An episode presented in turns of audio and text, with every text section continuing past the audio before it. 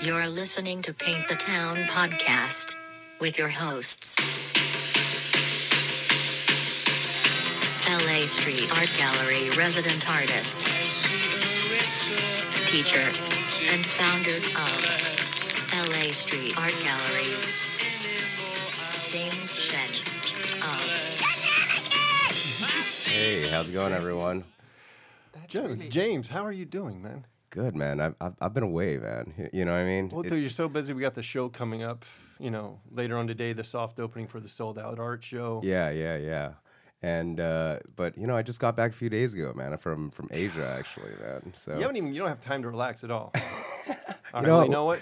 Let's. Uh, let's talk about the art show first, because like you know, um, what we're doing today, right? You want to do that, and Yeah, then, yeah. and then and then get into Ger- our vis- travel in Germany. Um, let's uh, let's also talk about who we got with us here. Okay, okay, that sounds good. hello. This Hello. uh, this lovely young lady we have here today is. Um, she is not exactly uh, a street artist, um, Not at all. but she is an Cannot artist. draw. an artist to some degree um, of uh, pictures and stuff. Um, she uh, is now a writer and director, um, as having to do with the arts. She is also um, a uh, professional high-end house remodeler, uh, designing uh, interiors and stuff like that, Gotta make the coin. and an incredible mom of twin eight-year-olds. Twin eight-year-olds. So she's didn't not know. Does busy. she have twins? She's not busy. Oh, and and as as, as we were speaking, um, her uh, her current project looks like it may be actually getting uh, a green light soon. Yeah, Fingers congratulations. Crossed, fingers crossed. Congratulations. Everyone, hi. This is Daniela Amavia, my wife. Welcome. I don't know how you got me to come here. Well, you're here, and you know what? One of the one of the reasons why I think uh, Teach wanted to bring you by is because well, before we talk about all these travels, uh, first off, like a month ago, I Teach and I went to Germany actually, right? yep. And you're German, so you know what I mean. So we just wanted to bring well, you. actually, to be technical, she um, she is Greek, Turkish, and Italian. And North African, but I have a German and Greek passport. So did you actually do the ancestry DNA kind of stuff? Yes, I did. Okay, okay. So that's how you found out that you're. Uh, okay, okay. I was I was very surprised because I had no idea about the North African part, and it's almost fifty percent. Oh my god. I have questions. I have questions. I need to talk to people about Lots this. of things going on. In, in- Lots in of there. things happening. so I mean, but you grew up in Germany, right? I grew up in Germany. Okay, so I mean, it was funny because this is actually my first time traveling with Teach, and it was also just uh, my first time going to Germany with, uh, you know, him as well too. So you know, when you been told- before? I had been actually. So every single year for, um, uh, sorry, every other year we have this uh, big paint conference, Paint and Ink. You know, we're in the arts industry and we make the materials for uh, spray paint and all these other kind of paints. So um, we actually asked Teach to do a live demonstration at our uh, trade show booth, right? And uh, it was like the best idea ever. Oh, actually. dude, that couldn't have. I had no idea what to expect, and it turned into like one of the best experiences ever. because this is a professional show where people get together and talk about like Paints. paints and Right. very chemical, you Right. know, The technical, booths they had set up were incredible. They had hundred thousand dollar booths. I mean, yeah, hundred thousand dollars for a two level booth. What did they make of you being there? Well. I think you know what? Yeah, it's like okay, so we had Teach set up in uh, one wing of our booth, and basically he was doing uh, a live stencil demonstration. So we didn't even know if they're gonna let us spray. We we thought any minute they were gonna come by and they're gonna be like, hey, uh, no. What else is new? Right. Well, yeah. In Germany, you don't know what to expect. Well, it's oh, one of the yes, things you do. well, there are certain things, yes, you can't expect. We're gonna get into that. That's for sure. So at the booth, basically, Teach was just. Uh, I figured this is what I said. I said, you know what? We're at a paint show. We're using paint. If they It's say such a big room, too. it's such a big room. Yeah, it's a huge room. There's like, I think there's There's probably like, five of them, five big halls. yeah, I think there's of like 'em ten people in attendance. Probably, I would I say. love the pieces you did there. The pictures I saw look incredible. Thank you, thank you. And you know, the greatest thing is like all these guys are technical scientists, and they actually uh, manufacture the ink. So it was really nice that uh, Teach was able to give them a hands-on kind of like, hey, I use your guys' spray paint for you know this application. I like it. Why? Oh, he- that's cool. I yeah, so know that. actually we're stopping. By, I mean, the actual people who uh, you know do the Montana gold cans saw Teach using those gold cans and was like, "Hey, we fill those cans." you know. Can we have some free paint then? exactly. Well, you know, to us, it's kind of how the whole industry works. It's like people think it's like, oh yeah, there's a you know spray paint company that um, you know it's just for this label, right? But no, They make it- the they make the can, they make the paint, they make everything. They put it all together and they sell it. And they no, that's yeah, not how. It I mean, that's just a label. It's just like a wine bottle. You know, they come from like Right. vineyards, basically, Right. right. And then you can put your own label on it, and then you know if it takes off, then it's a, a brand, right? So that's kind of like how the paint industry works. So Okay. it's so interesting because Teach, what we've been trying to do is really, really set them up. Uh, in, turn, in the future, to have his own line of spray paint, uh, sponsored by LA Street Art Gallery, right? I didn't know that. That's Oh, you didn't know cool. that? some I'm other artists, about yeah, that. other artists as other well. artists are getting in on this too but really it's the hardest thing is to find like the great partner to deliver Right. uh, on all that stuff but that's you know that's all boring stuff let's get to talk about germany actually Well, dude, all I can tell you is, anytime anybody walked by and I was shaking the can and getting ready to spray, they stopped what they were doing and watched. And you were giving away free pieces in terms Well, of like yeah, that kind of started because uh, you guys had this Italian client that took an interest in one of my pieces. that's true And they were like, uh, you know, how much do you want for that piece? And I was like, dude, isn't that like an important client of yours? I said, just give it to him. yeah yeah well And then, uh, then the the senior vice president who was there came over and he was like, hey, um, you know, if you want to do some more of these, we'll I'll pay for them. you know, and he, then he's like, how'd you like to go to Shanghai? and I was like, what? he was such a big hit at the show everybody was already saying yeah at the shanghai show we want you to do these kind of stencils you know what i mean so Oh, I- I'm already getting prepared. I'm already getting prepared. That's that's gonna be great.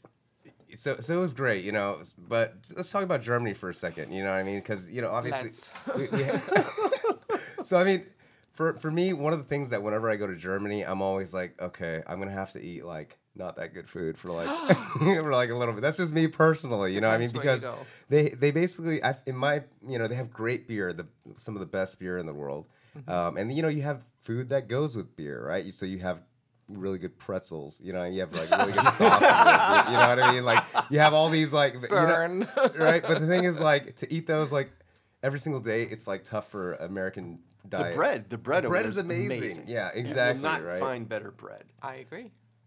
But holy cow, man! Well, you also have to say though that you were in a city that's kind of not very international. It's called Nuremberg. we were yes, we were in Nuremberg. If we weren't in Berlin or something right. like that. If you go to Berlin or Exactly, Munich or even Frankfurt, uh, you basically can get any any international cuisine that you want. Yeah, whenever we go to Nuremberg, Ber- Berlin's a totally different experience. Right. You know what I mean? Like, you can find like good Italian food. You can find like good, but I'm just saying like Nuremberg. What are they famous for? Like little, little sausages, right? The Nuremberg sausage is like a breakfast sa- sausage kind of for Americans, right? Is that what it is? the Nuremberg sauce. I don't know. This is, this is what I'm saying. I like, know about the Frankfurter, but I did not know about the. Ugh, sounds eh, disgusting. you know, so so you know, as an ignorant American, I'm just saying we're always like, okay, give me the local cuisine. You know what I mean? But like you're right, Nuremberg is a smaller city uh, in comparison, so there's not as many international people there. You know, what I mean, so you're not gonna. It's gonna be harder. The to only find. other thing I, that it's really known for in Nuremberg is the, the, the Nazi trials. yeah, yeah, yeah. That's true. What are they? Uh, That's what- an uplifting subject matter here. Yeah, and let's steer away from that and on to other things. no, one thing I would like to, to point out um, for people who are thinking about going over to German and are American, and if you don't speak any German, you might want to think twice about that. Uh, Say you're Canadian. yeah, exactly. Especially if you're American right now, because um, we went into a couple of restaurants that just recognized that we were American, and in the Yelp, you know, uh, recently reviewed, you know, entry they had, they were supposed to be open till like ten. And they saw us and like, no, we're closing. So. See, she laughs. She laughs. No, okay. The first night we got there, I got to tell this story. This is this is actually kind of funny. I, I actually missed my flight coming through uh, Heathrow because it's bigger than my home, my hometown of Destin. Okay, Heathrow Airport is like two towns or three towns put together. I missed my flight. I came in late. We got to this restaurant late that we had reservations at in Nuremberg, and it was myself and James and some of the people from the Pioneer Chemical uh, Company, and some of the people who were already there and they were had ordered some food and, and uh, beer and and so we got in, we sat down, and you know, say, oh, can we take your your drink order? And we gave them a drink order, and then when they came back.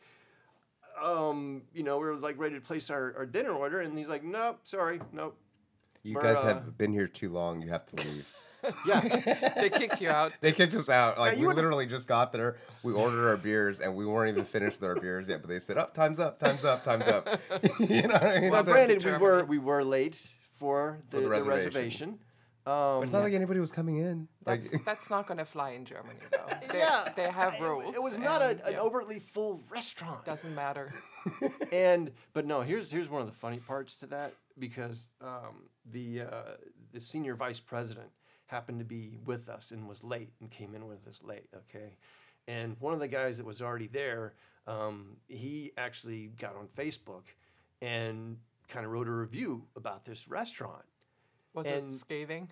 It was a it was he was just saying like you know horrible service. Uh-huh. Don't come here. You, you know what I mean? Like if, you know if you wanted to be treated nicely, like you know something something along those lines. Yeah.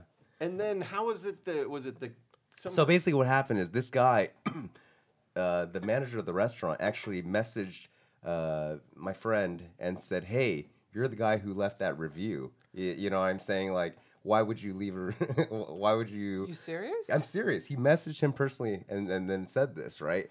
And then so uh, he said, I'm gonna tell your I'm gonna uh, tell your management, tell your manager that you're uh, so unprofessional. you, you know, he threatened him. when over- did you get him in trouble? he wanted to get him in trouble. And then the funny thing is, he responded back. He said, "You prick! My manager was the one you kicked out of the restaurant." yeah, I'm not surprised. there weren't any more replies after that, right? there was no replies after that. But it's just to me, it's just so funny because you know, Teach and I have both waited tables at some point in time. Y- y- Yeah. You know what I mean? And then it's just like. You know, customers always right. That, that- that's just we Oh, always no, know that, not in? Germany, you guys. What are you talking about? What do you mean? Enlighten us. Enlighten Enlighten, us. enlighten you. Okay, so here's the thing. I lived there for most of my life. I love the country. It has a lot of upsides, but there are reasons that I'm here. Um, it, it is, you know, how the, the Germans think about uh, the Americans as being very sh- very shallow and friendly. And I always call the Germans very deep and unfriendly. Um, and I rather have the shallow and friendly. You know what? That's interesting. Uh, I would say that American culture we're pretty shallow though. In terms, we, we judge people by our looks like Right. quite a bit, and then Yeah. like we're expected to uh, be cordial in public, like eh, you know, you know, be friendly, right? It's like I, I- see that's just so interesting. I've never actually heard that, and And you also have to understand a waiter in Germany is really a lifetime job. So Okay. you know how you guys said you both have It's a waited. trade. Yeah, it's a trade. yeah, So people don't work for tips. okay, So that changes everything. That's oh true, boy, that's does it ever! Oh, it changes everything because the they don't care. No, they do not care. I mean, tip it really in Germany, at least when I lived there, which is now you know 15 years ago, but that was whatever you rounded up to. So if your bill was you know 575, you left six. Oh my God! Yeah, no, that but Here in normal- America, they run after your car and throw the change at you. I mean, so, so is there is it like a s- salary position kind Yes, of though? it's a Okay, salaried okay. position with healthcare. So it's completely the system is completely different. Okay, okay. And it, it really permeates into everyday life, into Okay. everything you do. I see what you mean. Another thing, if you are not a good driver, One second, I hear something. that's a little feedback. Yeah. Is that feedback? Okay. I don't know. I mean, we're gonna we're, we're working out the kinks right there. Yeah, it's all good. Okay, no sorry. Edit that out. Um, okay, so one one of the one of the other things I wanted to point out is that if you are not such a good driver, um, oh man, you are not. You're gonna get honked at. You're gonna get yelled at. They, there is just no. I mean, they don't care, man.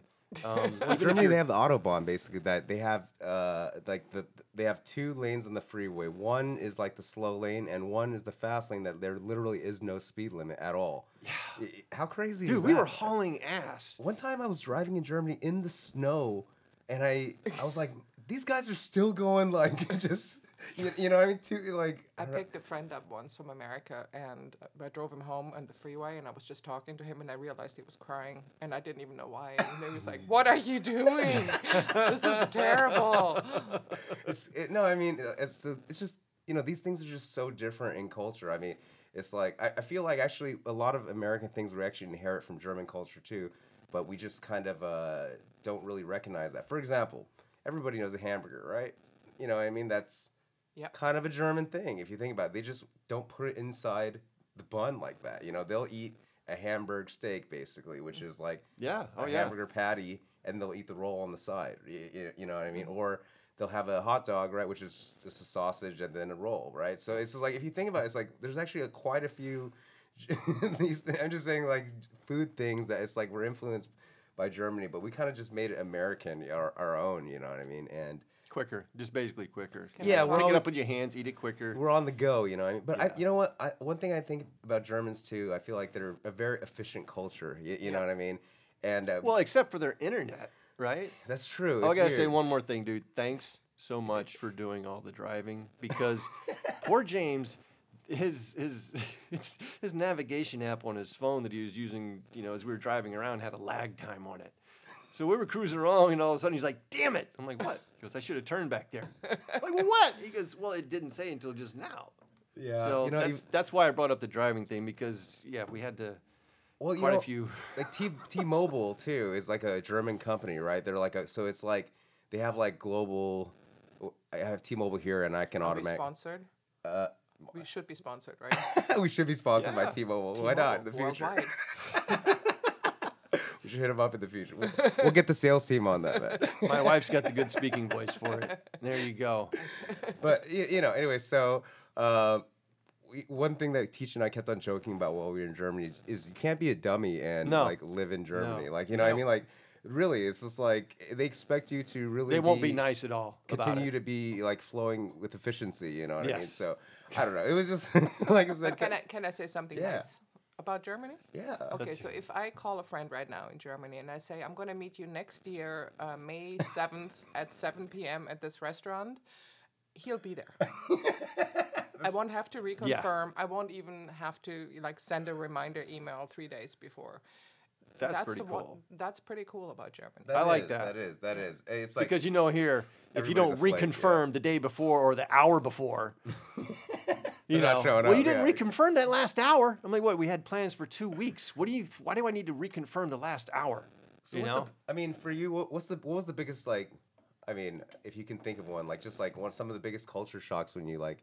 Well, I, that that oops. Sorry. Okay. Um, that that was one of them because when I first moved here, I didn't know anybody, and I started making friends, and I was very excited. I would say like, "Let's have lunch at the Chateau Marmont at you know tomorrow," and then I'd sit there for an hour, and people would roll in an hour late and be like, "Oh, you know, traffic," and I thought, "How did you think I got here? Helicoptered in? You know, I, I'm sitting here for an hour." So that was kind of a culture shock.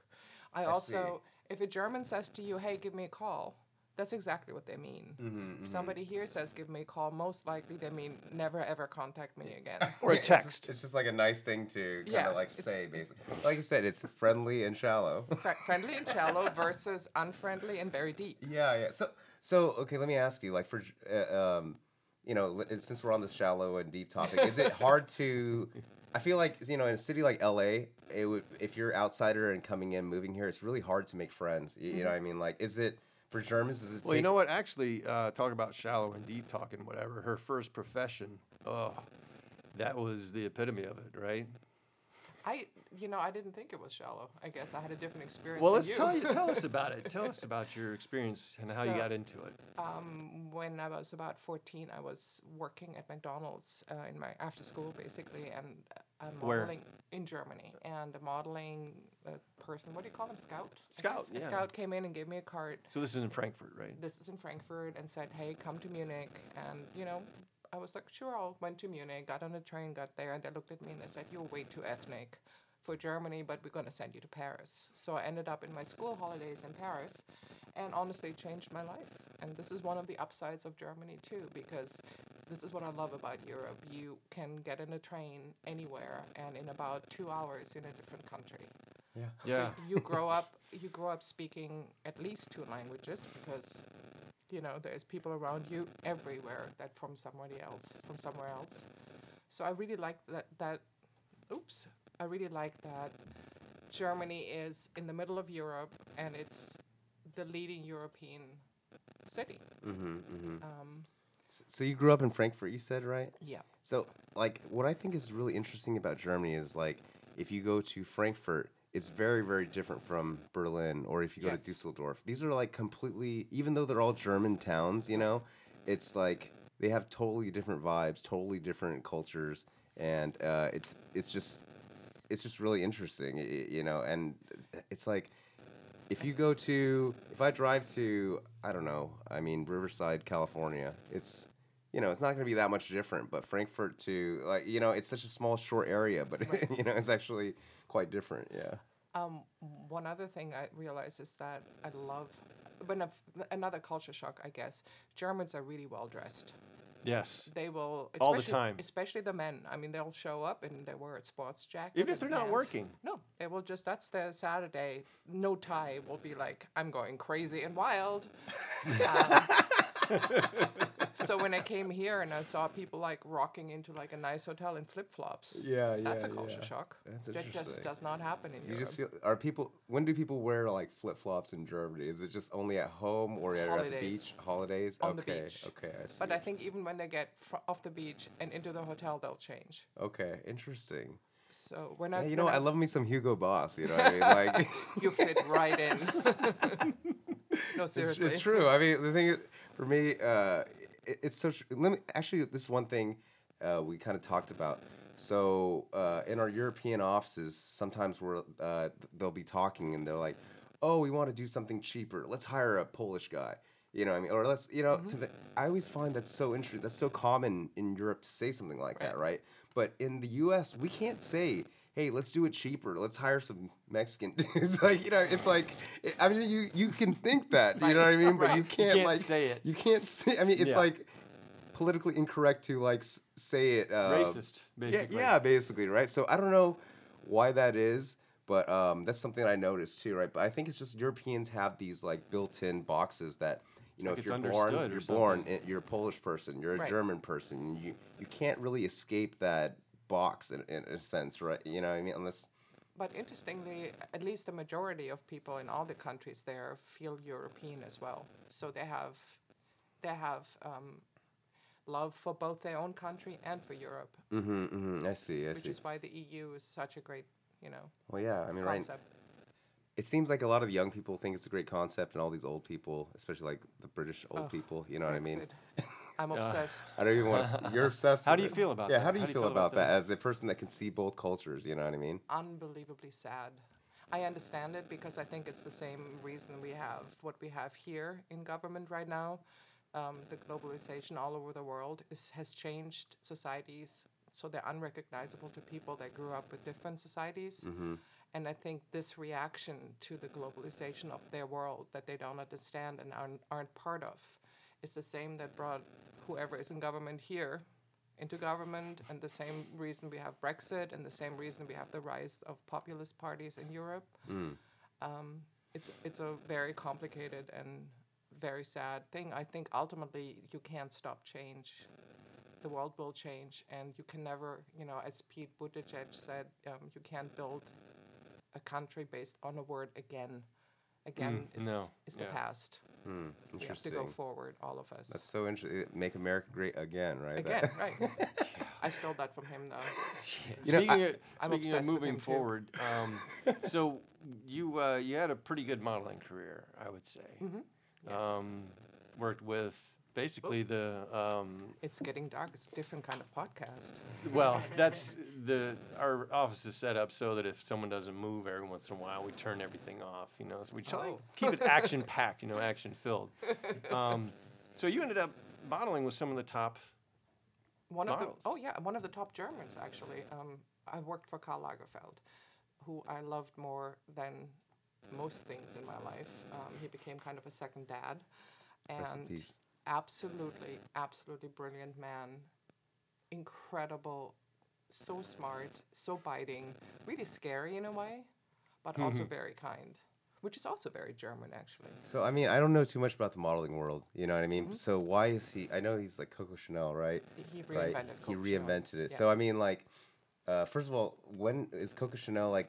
it- Was it like a dying brand, or like, Yes. Mm-hmm. w- you know, why why is he so significant? Um, basically, Chanel. I think she died in the fifties. Oh, okay. And okay. then um, by 1960, whatever, seven, early 70s, it was a dying brand. It was old fashioned, which is not who she was at all. Mm-hmm. She has her problems, but you know, she was modern. Um, and then Karl was brought in by the Wertheimer family to reinvent, and he, they gave him free range, which Mm-hmm. is something unusual for a big, you know, money person to do. And he took it to the streets. He had you know, he would he would walk with me through Berlin, for example, and look at the punks and people with you know a rat on the hair and a safety pin, and would then do a jacket with safety pins on it from Chanel that cost five thousand dollars, but he was actually open to bringing the streets, which is kind of what you guys do. He brought the Yeah. streets into fashion. I you brought you bring the streets into the museums and into the spaces where people can see it. Yeah, definitely. You know, to, because to me, um, he's just kind of like I said. I, I, I guess it's, it's I'm a different generation afterwards, but I always just Mm-hmm. It's true though. I well I know him from a different generation afterwards. He's very charming. you know. James is very charming. And you know I love like true. how he was able to like make the the gloves, the batting gloves, like a thing. Like you, you know what I Mm-hmm. mean? And then you see these rappers like Drake start wearing uh, start wearing them. You know what I mean? Inside their music videos, and it was just he was an icon, fashion icon till the end, actually. And He you know, and uh, um, even you know from somebody who's just a. a outsider you know i could really appreciate an innovator basically but it's so nice to hear that he actually walked with you you know, Yeah. in Berlin to get inspired by these punks, man. That's that's so He actually encouraged you to uh, to do other things, right? Well, I was not a very good model, which he immediately pointed out to me, and he was right. I was terrible, but I was at least I was really interested in the business Okay. aspect of it. Mm-hmm. So I would hang out, and I would I was kind of curious to see how a drawing that he would make would suddenly become over months something that would be sold in a store. I, I wanted to follow the process, which I thought was fascinating, mm-hmm. and I think he kind of enjoyed that because most models didn't care. They just wanted to try on the pretty clothes, right? They- they just wanted the money, which is fa- fair enough. Yeah, but yeah. I kind of wanted to know how it's done, how the sausage. You wanted the made. knowledge. Yeah, there you go. um, so yeah, so um, he taught me that. He, he taught me how um, fashion becomes something you sell, kind of what you. Got. That's why I'm so fascinated to see what you do because art is very similar to fashion in a strange way. Yeah, I mean, at the end of the day, you're paying um, a lot of premium for something that, uh, you know, it's kind of like a unique one of one item sometimes, I think. So it is kind of like when you have those high end fashion, it is a piece of art, actually, you know. Can I make a movie recommendation for people? Yeah, of course. There is a documentary uh, on right now. It's called The Price of Everything. The Price of everything. It's fascinating. It's about the art world and how pieces are priced and how they're sold, and it's it's fa- uh, really fascinating. That's always going to be interesting for You any know- artist. yeah.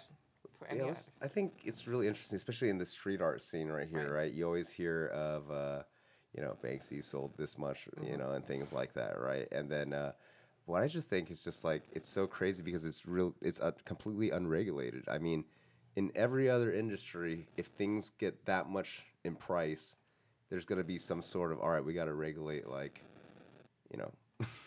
How, how this thing goes, but it's just like you could just move money from one area to another area with art, man. Like you know, what I mean, like uh, this costs like two hundred thousand dollars. Okay, you know, what I mean, who Yeah. who, who says? Well, Yeah. that's that's what the film talks about. Yeah. How this how this is made, how this, these prices are made, who the collectors are, and how they decide how somebody like Basquiat goes from not selling anything to after his death now selling for you know tens of millions of dollars. And Yeah, How, yeah. how that's decided basically.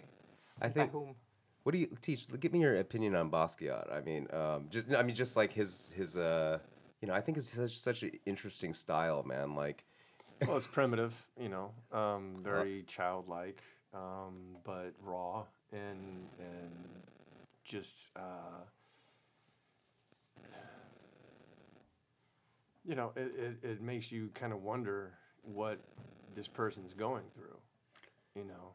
Yeah. Um, I have I have appreciation for all different types of, of artwork. Yeah. Um, and when it comes to that style of artwork, uh, it's kind of hard to really impress me. But um, when you look at his work, um, you can just you can just tell that that dude was just going through tons of just emotional, crazy stuff Yeah, yeah. and yeah. drugs. Yeah, yeah, yeah. and um, but it has it was never really seen before. You know, What I the, the way he commented on stuff and went over Ant- Warhol's stuff with his, you know, work um, wasn't really done before. So that's one of the things that kind of help, you know. I just think it's weird because so many times, like the crown now is like that a Basquiat symbol, right? You know, people just draw, and it's like, who said? like, it, you know, it just he's not the original guy who's done that for sure, in my opinion. Like, you, you know what I mean? But, um, you know, people create these like myths and legends around. Uh, an artist and then like uh, it just sells really hot and that to me that's the most interesting thing about the art world that it's just like hey if there's a you know a little trend and then you catch it and then it actually explodes at the right time it's just Oh man, it has so much to do with timing and everything. Speaking and also of with also with branding, by the way. branding definitely because I think um, I was lucky enough to meet Gerhard Richter, who's I'm sorry, uh, one of the best living artists still. Um, and one of the reasons it took him decades to break through is that he didn't have a brand. I think it's much easier. If yeah, he kept changing. he kept changing because he wanted to grow as an artist. Yeah, Um, that's how a real artist should. and you know, it's much easier though to become a big star if you have a very recognizable style. So you know, everybody can walk into a room and know this is a Warhol, this is a Basquiat, this is a Keith Haring. Yeah. It's, there is no question that if I hang that over my couch, people will know what it is. yeah yeah yeah Whereas as a Gerhard Richter, who was for the longest time somebody really didn't know what his style was Mm-hmm. because he could do all of them. Um, and that's why it took many, many decades for him to become the big star that he is now. I mean so how did you get go from the what was it? What was next after modeling? From being a shitty model to what I do now. a shitty model who uh, worked alongside Cindy Crawford, Naomi Campbell, you know, Christine Turlington, all these other ladies. But they were all great models. I wasn't. I was the one, you know, the fat one stumbling behind them on the runway. Seriously. But I get I'll paid, take so I that don't fat care. one any day. how did you how did you meet this young chap over here well, wait, wait, we gotta skip to the. oh okay okay I thought this was the next part but no, no, no, no, no. I, that, I was still really it. No, he basically, Karl told me, he said, look, you, you suck at this. What is it you really want to do? And at the time I told him I wanted to make films. And he said, okay, what does that mean? And I said, well, I guess maybe I also want to be an actress because I was still 19 and wasn't really clear. so he told me to save my money, uh, go to drama school, which I did in London. Um, I became an actress. But really, what I told him at first was true. I wanted to be, make films. So by the time I moved here, I decided that, you know, now or never, it's time to reinvent myself, which everybody should do every seven to 10 years and do something new. Um, so I made a couple of shorts that won some awards, and which was great. And then somebody gave me a shot to do my first feature as a writer director, which is on Netflix. Is And that only took how long to put together? Shh. eight years. Well, you know, there's people out there listening who want to be inspired, and uh, yeah, yeah. So don't give up on stuff. If you believe in what you're doing, just fight for it because it's worth it. let me ask you as a filmmaker would you consider yourself a filmmaker Yes. okay Absolutely. right do you feel like it's like I go through this as a musician a lot of times. It's like it's just what you do. Like you know what I mean. It- I just make music. Like even though you have these hopes and dreams and it you know it'll become successful and things like that. But at the end of the day, you make it because you're a musician. Like you're gonna have to. exactly. Because you have to. It's Right. like you know. what I mean, it's like it's in your programming to just continue to like do. So these the, their first feature, "Beautiful Now," um, A beautiful now, yeah. what was it that uh, made you want to make that film?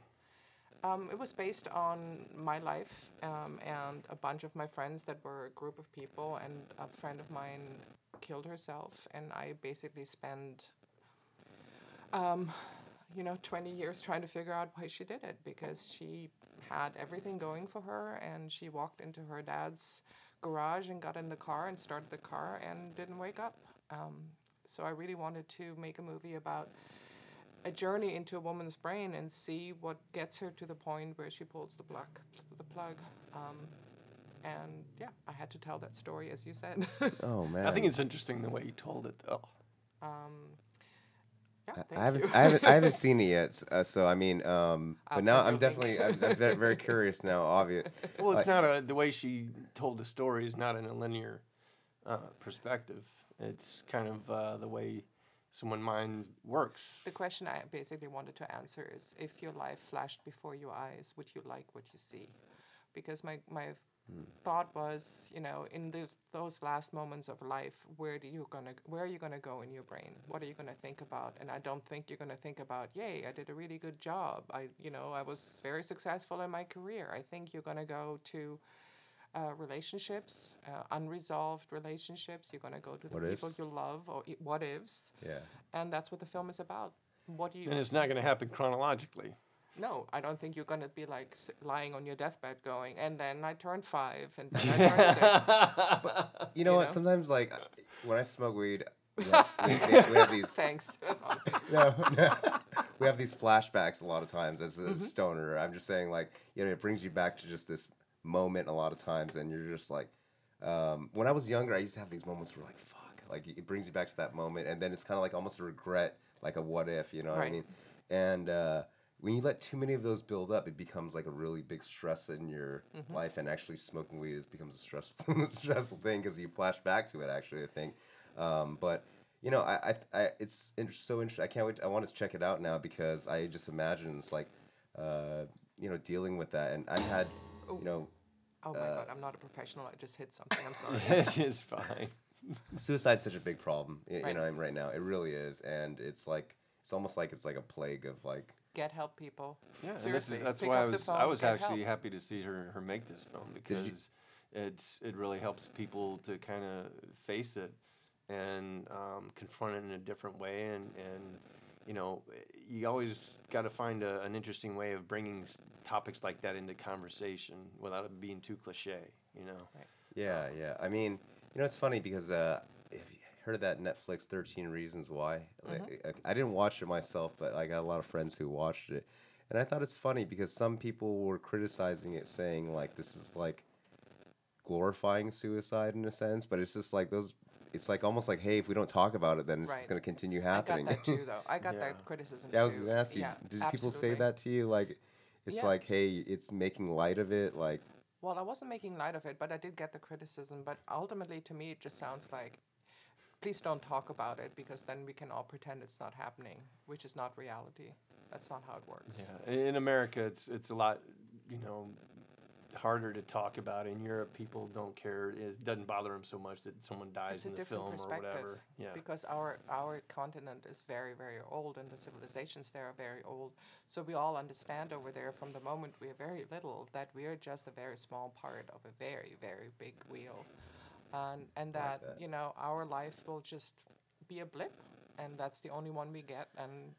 That's not something that Americans really want to face. I think it's a young continent. It's forward moving. It's tro- totally believes that we are mortal right now, and know, we're not. Yeah, it's funny because I was I don't know where I was listening, but um, they were saying it was a British guy, and he was saying that if you asked a an American, um, "What's your story?" right, for sure you'll get a response. Um, but if anywhere else in the world, if you ask them, they're like, "What the hell are you talking about? What do you mean? What's your story?" It's like there's no like self narrative. You know, Right. would, would you agree with that? You know what I mean? Here's what it is. You grow up and you go into a building like uh, Notre Dame, which is kind of current right now, and you look around you and you look at a, a you know a stained glass window that's a thousand years old, and you realize so many generations have been in the same room as you are right now, and so many generations will come after you. You will be long gone, and that thing will still be standing. Yeah. And that is a perspective that changes completely how you live your life, which is one of the reasons when you guys go to Germany, you have a very strange experience because they look at life in a very different way. I feel like it makes me as wonder like what what is it you're going to do that's going to make a big difference you know and that you, you're somewhere like that you're looking at something that's been there a thousand years okay? It makes me think of okay what what is there i can do in my lifetime that's going to make any kind of a difference in the next thousand years? You know it's going to be here like that stained glass window or something But there's a magic freedom in that too, because you can you can release yourself from having to achieve whatever it is, getting whatever kind of a- acclaim you can get from some magazine that nobody will remember five years from now. You can just do what you truly believe in because you are part of a big, big, never ending, hopefully never ending chain of people. It's a truly a different way of looking at life Yeah. but it gives you a, a release in my mind at least it gives you the release because we all look here and from what i can see in america we look at you know our own lifetime as the beyond and end all of it all Yeah. and i think in, also in your culture actually Yeah, yeah. No, you know what? culture Exactly. I mean, uh, in, in Chinese culture, I mean, it's kind of like, um, I think if you're a little bit different, you know, it's just like in German culture. It's all it's based on tr- a lot of traditions, and you're not. Uh, it's not like a positive thing to be like the black sheep, the different person in the crowd. It's like you know, I mean? if you have like purple hair, people are gonna be like, you know, what's wrong with your parents? Like, you know, right? They're gonna, they're, right? You know, they're not gonna, they're not just gonna attack, attack you. They're gonna think like, what happened to this girl? you know, you know, or what happened to this guy? Like, her parents must have messed up somewhere. Like, you know, it goes starts you talk start talking about the generations, you know, previously. There's, um, and I think it brings back to like. Uh, individualism, you know. I mean, Right. I think like Americans, we have such a big sense of individualism. At the end of the day, it's Yeah, like we're all about our personal freedoms, individuality, and uh, you know we're unique, and that's Very why we get. Well, I mean that's why we get good art, though. You know what I mean? Because true. it's like Yeah. when you have like just no rules a lot of times, and especially like. Uh, you know, like in European Renaissance art, there's always it's very structured. Everything is like, um, you know, you have to learn all the old stuff before you learn the learn Yeah, the new stuff. You know what I mean? But you know, we, we have people just skipping ten steps here, and then sometimes we get some great stuff. You know what I mean? But so, Yeah, I mean, speaking of artwork, there's, you know, uh, art teachers that would make you learn how to make um, the canvas first. You know, like Richter stretching. actually does that with his students That's where I got that from. See, Yes. I listen sometimes. So, Um, but Gerhard Richter said something that also I think kind of relates to what you guys are talking about. Um, I asked him once because there was one of his most famous artworks was in a private home, and I asked him if that Oh, really bo- uh, bothered him, and he said not at all. It's going you can't live forever. It's going to end up in the museum in the end, and that's another. That's truly another description of what I was talking about. He didn't think about in his lifetime. It didn't matter to him. He knows he's going to be gone before that thing is going to be in the museum, but he's convinced it will be.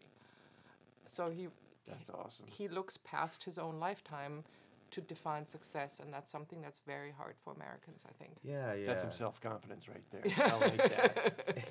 Speaking kinda of hot. self confidence, um, so a beautiful now got um, let's see, what was it? I always get this mixed up. Is invited to be in the Academy of Motion Picture. My script was invited to be part of the permanent collection of the library and the Academy of Motion Pictures, which I was super proud about. I mean, Less than one percent. Yes, and of it's a- all films made. That's big studio films and everything. Wow. So that's pretty cool because now you know my little script of a three hundred thousand dollar film is in the same library as Citizen Kane. I mean, I'm I'm sure I'm like behind you know some other books in the corner in the bottom, but I don't care. I'm in there. That's amazing. That's a- man, I can't wait to check out this this. Uh, Well, it, it also helped her to kind of get her next film going. Yep. Yeah, you're which- working. I, Teach keeps on mentioning to me. You, you know, you're work, you're trying to get funding. right. He Because that's actually didn't understand how movies get made until Nobody does. until Teach educated Tell me me if you it. figure it out because. so you get the money first, or you get the star on it first? Like which which one is it? This Depends is on what learning. country. someone shoot me now. Um, so basically, that that is the crux of the matter in my industry is is funding, um, because basically the studios have stopped making any kind of film that is not you know a tentpole movie with superheroes. If your hero doesn't fly or save the world, nobody wants to make it. There's, there's only superhero movies out right now. I swear. Um, I was looking at. I was like, Shazam, Yeah. uh, Captain Marvel. Mm-hmm. I was like, how many super movies, do hero movies do we need? You know. Well, it makes sense because the, the studios are massive machines with thousands of people and an overhead that's insane. It doesn't make sense for them to make a $5 million film. They have to make a 100 or $200 million film that hopefully can make a billion dollars back because to put this machine in motion, y- you can't do that for little film. So that's why that has happened, which now means that you know, my my kind of indie film world has been completely moved to the streaming services, um, which is fine. It's great because you actually end up me- uh, getting to a lot more people than you might in theaters. So with d- film. is this like the, you know how they have like Sundance Mm-hmm. and things like that? Where's Sundance again? Somewhere It's in y- Utah, s- isn't it? Sundance. Sundance? No, it's I, I, I'm I don't sorry. know. No, you know, I don't think know. I it's don't a- know either. What I'm, I'm trying to say is like, it's like, I, I have some other friends that are in this whole thing. It's like you just submit to all these festivals. It just seems like you know, just from a business point of view, it's like who's doing all this like- no, what I'm saying, who is actually putting up the money? It takes everybody before you actually like can make money on the movie. You have to get distribution, right? You know, what I mean, so you have to kind of like show all these different people your film. But at the end of the day, it's just like it takes a lot of personal love, your personal wallet, the, the funding. You know, I mean, like Funding, somebody's got to pay. You got to make the whole entire movie before. before you could have the opportunity and to sell make it. any money. Yeah, you gotta make it exactly. and sell it. It's just a crazy business, like it- you know. Which and is one of the reasons there's so few women in this industry. Um, I think at this point we are at seven percent women directing the feature films, which is extremely low. Um, I think that has mainly to do with funding because when I went to Sundance with my short, there was a guy there called Colin Trevorrow who'd done a two million dollar film called Safety Not Guaranteed, which was a great film, by the way. Um, and there was another girl who had also done an about $2 million film that I thought was just as good. His next film was Jurassic Park. she didn't get another offer. So Oh, okay. it's it's um it really comes down to people having to put up money and women are still not trusted with that strangely even though i believe actually we're much better at holding tight to a budget and Yeah, no, you're. I would agree. You're, you're right. Yeah, I think maybe it's just uh, there's. I think at the end of the day, what does making a brilliant film have to do with fundraising? you know what I mean? And that's Uh, that's the thing. That's the struggle these days. is- you, you know what I mean? It's like it's a completely different skill set. Yet Completely. you know, you're required to know how to do Yeah. these things. You, Yeah, you if know I've what I watched mean? my, Like, my wife have to put on so many different hats to get the first film done, and now this second one, the same, thing. You know, You, yeah, I mean, look, the truth is, if you were a total, again, another difference. You guys brought me here to talk about the difference between uh, Germany and America. Germany makes films in a completely different way. They're government funded, so you have to apply basically for a government grant. they start with the money. They start with the money, but it comes from the government. So is that kind of like it's like a propaganda film? And No, no, no, it's- it's actually they let what- you have what it- freedom to write whatever you want. but what it actually see. creates of course you know the question then again is who's who's choosing for the government Yeah. and what are what are their intents but in the end what it does create is a lot of films that are being made without what I have to do right now which is you know do a Sell it. dog and pony show before I can even do anything creative mm-hmm. by having to find people to believe in the film as a product mm-hmm. they don't look at it as a product. I have to sell a product and I have to say say to people, okay, you're gonna give me whatever, how many millions you're gonna give me, and I'm gonna make you X, and here's how I'm gonna do it, and how, here's how I'm gonna exploit the product, and here's how we can sell it worldwide, and here are the sales estimates. All things that not one German director ever has to answer. Interesting. So It's almost like each movie is a separate brand. yes, You know what I mean? And you have to build that entire brand. Mm-hmm. And that's why they do like these franchises, right? It's like, how many Fast and Furiouses are there? Seven of them now. you know what I mean? It's, Right. But that's much easier to sell because if you put that on a poster, you already know what to expect. If you put, you know, the name of my new film on, which is Get Lost, what is that? yeah, yeah. You're, have to figure out, you know, it's much easier to sell Fast and Furious 19. So you know, one of the things I think that's great right now, though, is the streaming thing, right? Yes. Because before, um, you know, the streaming kind of, you know, back in the day, the DVDs you had to mail the DVD and get it. And now it's just like everything. It's like even if it's you know, if you don't have funding, you're really passionate about it, you just put it on YouTube. Right. You know what I mean? And then. It's like you'll you'll be able to make a part two of it if somebody picks it up and gives you funding. So That's I think what I tell y- young filmmakers, actually. I, I just say, don't let anybody, take your iPhone, do a film, put it up there, put it out there. Just, Just gonna ask you what don't, you- don't wait. Don't wait for people to give you permission to do your art. And I just think do it. I think you'll realize if you quote unquote you have to do the film. right, You know Right. what I mean? Like because actually like editing and doing all this stuff. It's such a you know painstaking process, right? Right. And you'll realize you're like, ah, is this just a hobby? I think you know, you know what I mean? It's like if, if you if you start, you're like, oh yeah, I can make a film. I can make, and then you it's, you know what I mean like.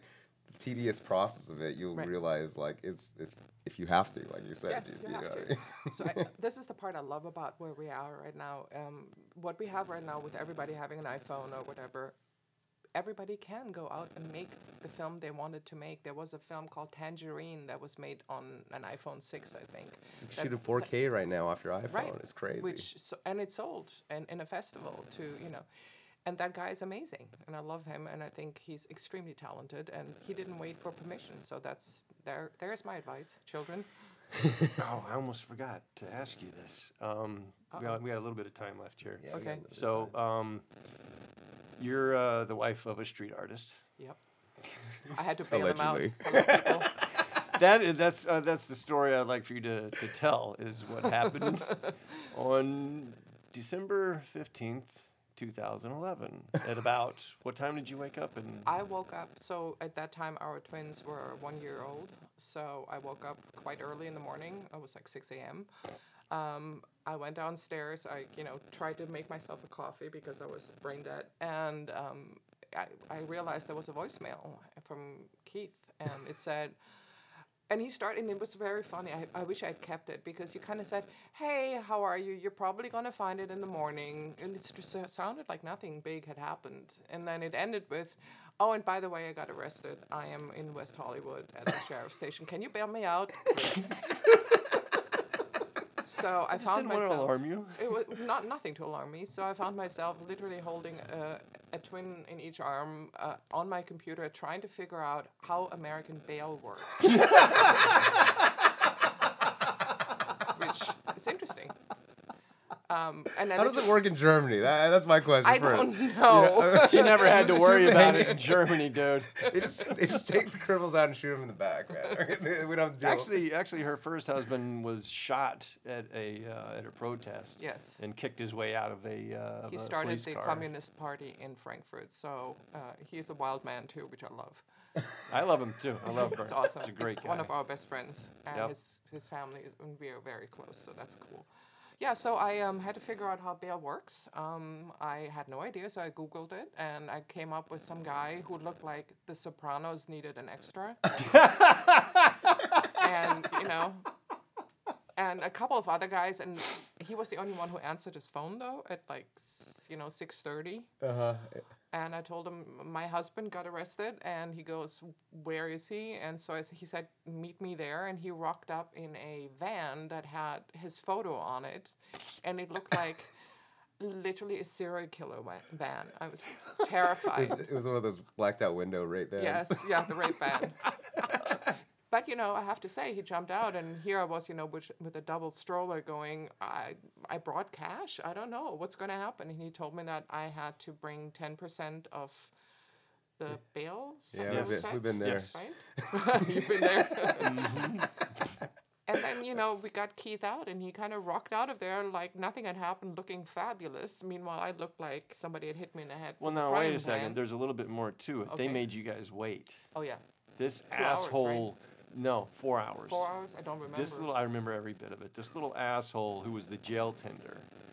Um, he, I tried to be as nice as I could to him. Was very, you know, trying to tell him little funny jokes and this, that, and the other. But this guy, and I don't mind saying this right now, okay? He was kind of short, fat, and ugly, Angry. ugly guy that got picked on in high school by taller people who were, you know, good looking and stuff. Not that we're bitter or anything. and I mean, I'm not. I was much better looking when I was younger, but I'm. st- I was at He was that a model time too, about people. seven years ago. I was still kind of had some looks about me, and so this dude would just wanted to punish me, and he didn't give a. He didn't care how nice I was or whatever. And so what he did was, he made my wife wait for four hours With the up, stroller. up until about a few minutes before the time that you get sent to county. Because if you're in at the West Hollywood Sheriff's Department in their incarceration and you don't get bailed out within a certain amount of time, Yeah, they send you to county. they send you to the county and you stay there until your court date. Okay? And so this little jerk off waited just long enough and let me out, okay? Because he knew that if that happened, he would have gotten in trouble. Yeah, yeah, yeah, yeah. But you know, Once you go to county, you can't get bailed out. You just have No. to be there until your court date. no. But it, if I w- could have proved that my wife was there and he did whatever, I could have, you know, Yeah, yeah, yeah. I could have turned the department upside down a little bit. But he did it just in time, that asshole. you got me, dude. You got me. You won that time. How romantic Getting is the arrested story? is never fun. So yeah, there's there's a s- real street art uh, wife story for you there. Uh, so be ready law. with 10% of the cash if you are married to a street artist Yeah. because that's how much bail costs. Okay, guys? So it's actually been about an hour now. I want to thank you so much for coming you, on. And, you know, uh, the thank next you for movie, teaching the us. next movie is Get Lost. It's called Get Lost, and it's, uh, basically the tagline is sometimes you have to get lost to find yourself. I like Done that. that a bunch of times. The day I lost my mind is when I found myself, actually. I like to always think about that. But, anyways, thank you so much you for have an coming. Instagram already. It's, Yeah, it's cu- Get Lost the film. Uh, I I'm gonna follow so. that right see, now. See, I, see, I That's okay. You're creative. You're Get like me. lost. Get Lost the film. I, I believe. think Film. it's get. I think it's get underscore Underscore. lost underscore the underscore film. I think Okay, that's what it is. okay. I'm Oh gonna- God, let's just make it harder. for I know, but they didn't have it. Get lost the film. Get lost the film underscore. I'm gonna follow that right now. Awesome, awesome. You know what? Sweet. And what was your first movie called? Beautiful Now, right? I'm gonna go check that out. Hey, too. I can't it's wait. on Netflix now. Yeah. Check it out, guys. Thank you so much for coming. Thank you guys. It's a great time. Bye. Bye. And in the